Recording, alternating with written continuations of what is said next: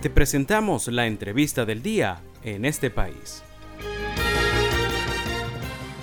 En nuestra entrevista en este país del día de hoy tenemos el gusto de tener como invitado a Brainer López.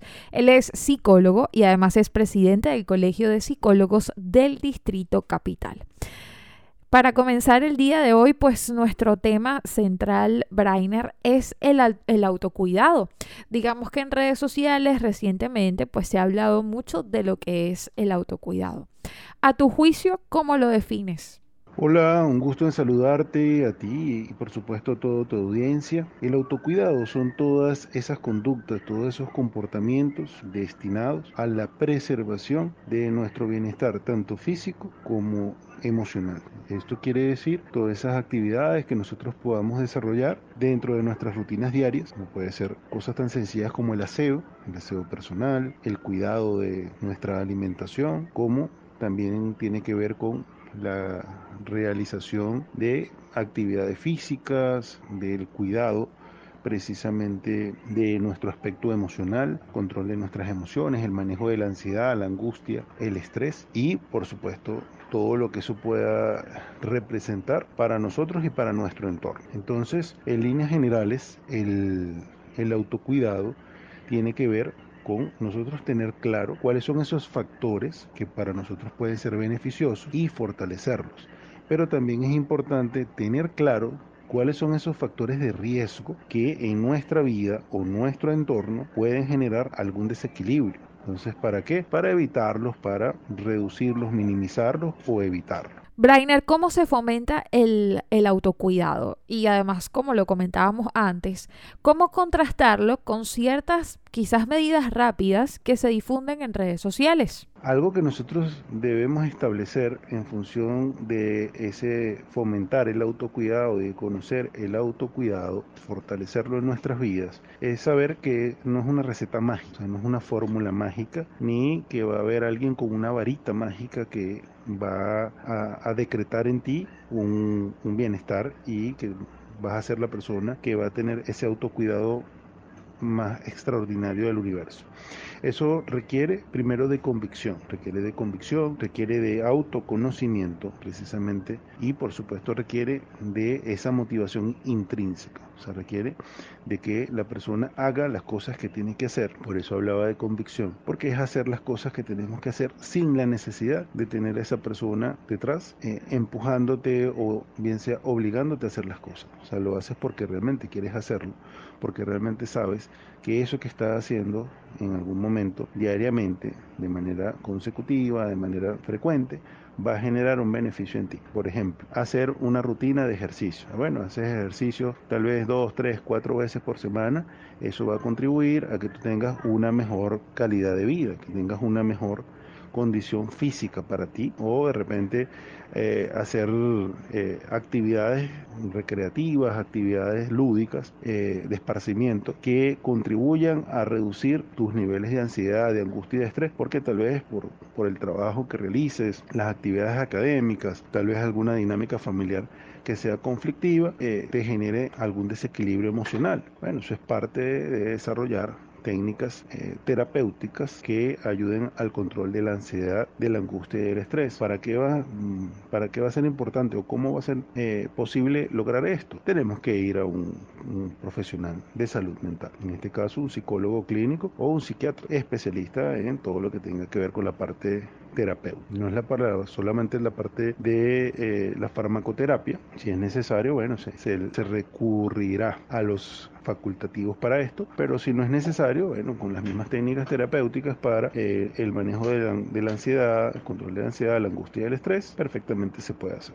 Entonces es ahí donde algo que va a ser bien importante, más allá de recurrir a fórmulas mágicas o a fórmulas eh, que tengan ese efecto efervescente, que cuando pasa la efervescencia pierde el efecto precisamente, es realmente buscar algo que sea duradero en la vida de la persona. Y para eso requiere de la, del abordaje de profesionales de las distintas áreas. ¿Cuál es la recomendación primordial en cuanto a lo que tiene que ver con el autocuidado? Que la persona acuda precisamente con profesionales de la salud mental para fomentar todos esos comportamientos, todas esas conductas, todas esas estrategias de afrontamiento para eh, fortalecer ese, esas conductas en su vida. Ya estamos por culminar este año 2022, Brainer, y desde el Colegio de Psicólogos del Distrito Capital, ¿cómo consideran que ha sido este año en cuanto a la valoración que tiene cada venezolano sobre su salud mental?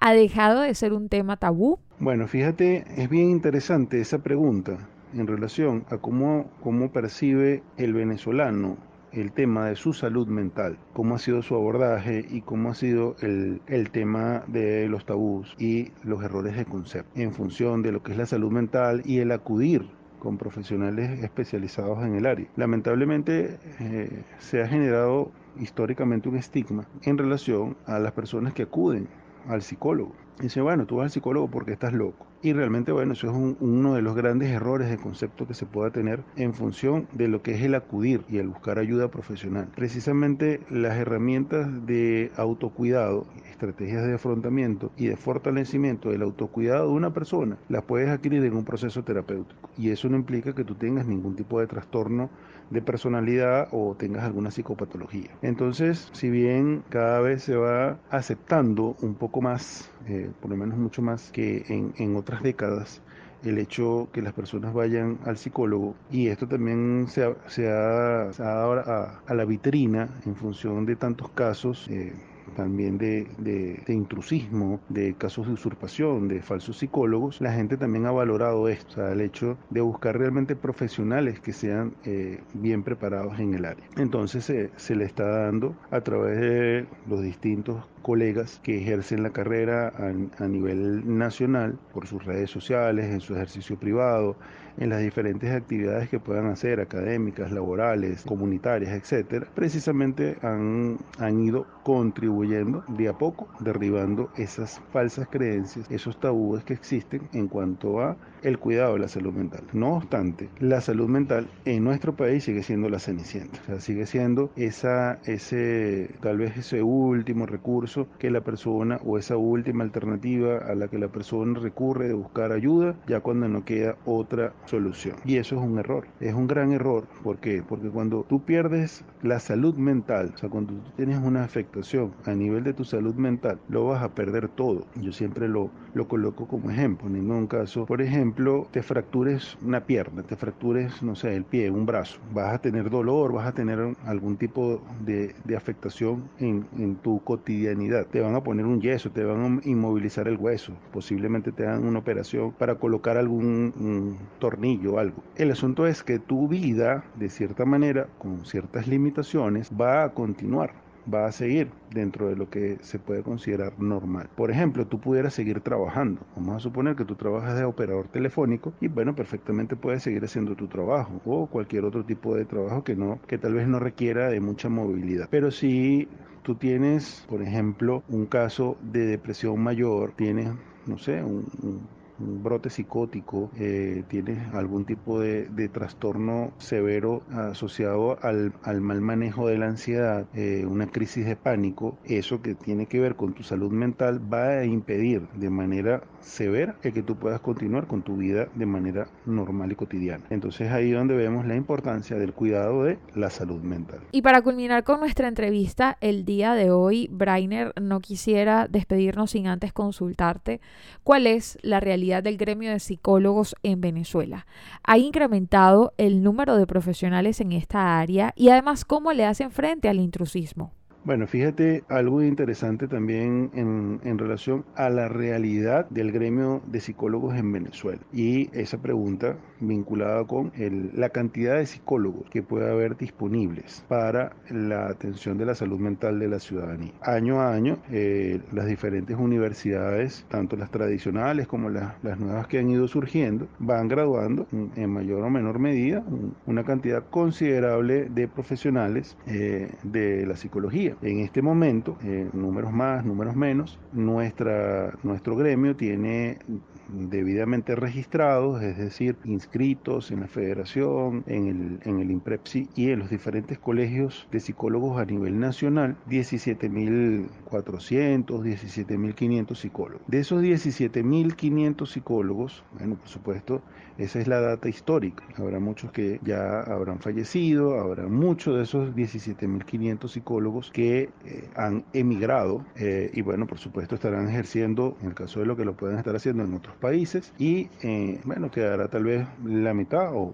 poco menos de la mitad de ese número ejerciendo en diferentes actividades acá en nuestro país, el área educativa, en el área clínica, en el área organizacional, en, en, en fin, en los diferentes áreas y quehaceres psicológicos. Entonces, parte de la realidad está que hay una severa deficiencia de estos profesionales, de nosotros como profesionales, en ambientes públicos. Eh, cuando me refiero a ambientes públicos, quiero decir en todo lo que tiene que ver con empresas públicas, con instituciones del Estado, con hospitales, en esencia, mucho asociado a la mala remuneración. Eso hay que decirlo, porque precisamente muchos de los psicólogos que están en estas o estaban en estas instituciones, bien sea migraron, ¿verdad? Se fueron a otros países, eh, decidieron establecerse consulta privada o en, en alguna empresa privada que les pueda eh, dar una mejor remuneración. También parte de, eh, de, una realidad que refleja parte del gremio es no, no hay esfuerzos que sean coordinados.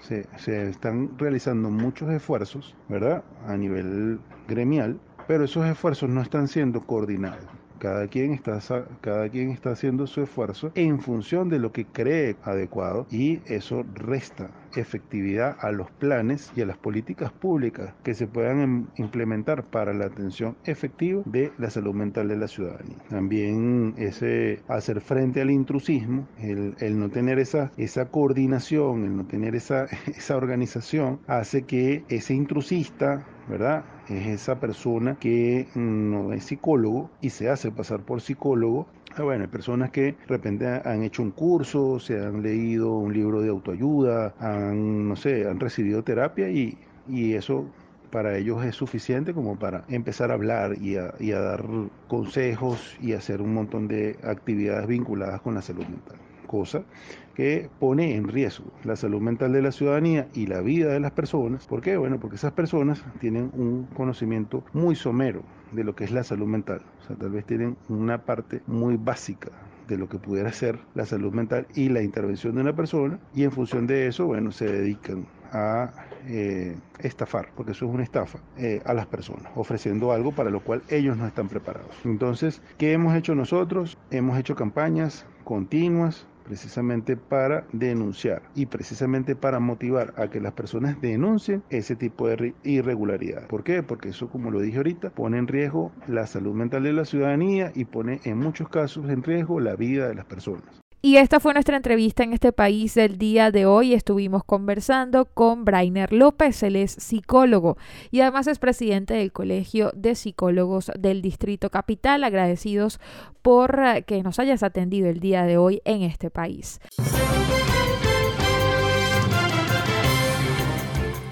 Esto fue la entrevista del día en este país. Para conocer más el programa, síguenos en nuestras cuentas en redes sociales Estamos en Twitter e Instagram como arroba en este país radio y visita nuestra página web www.enestepaís.info.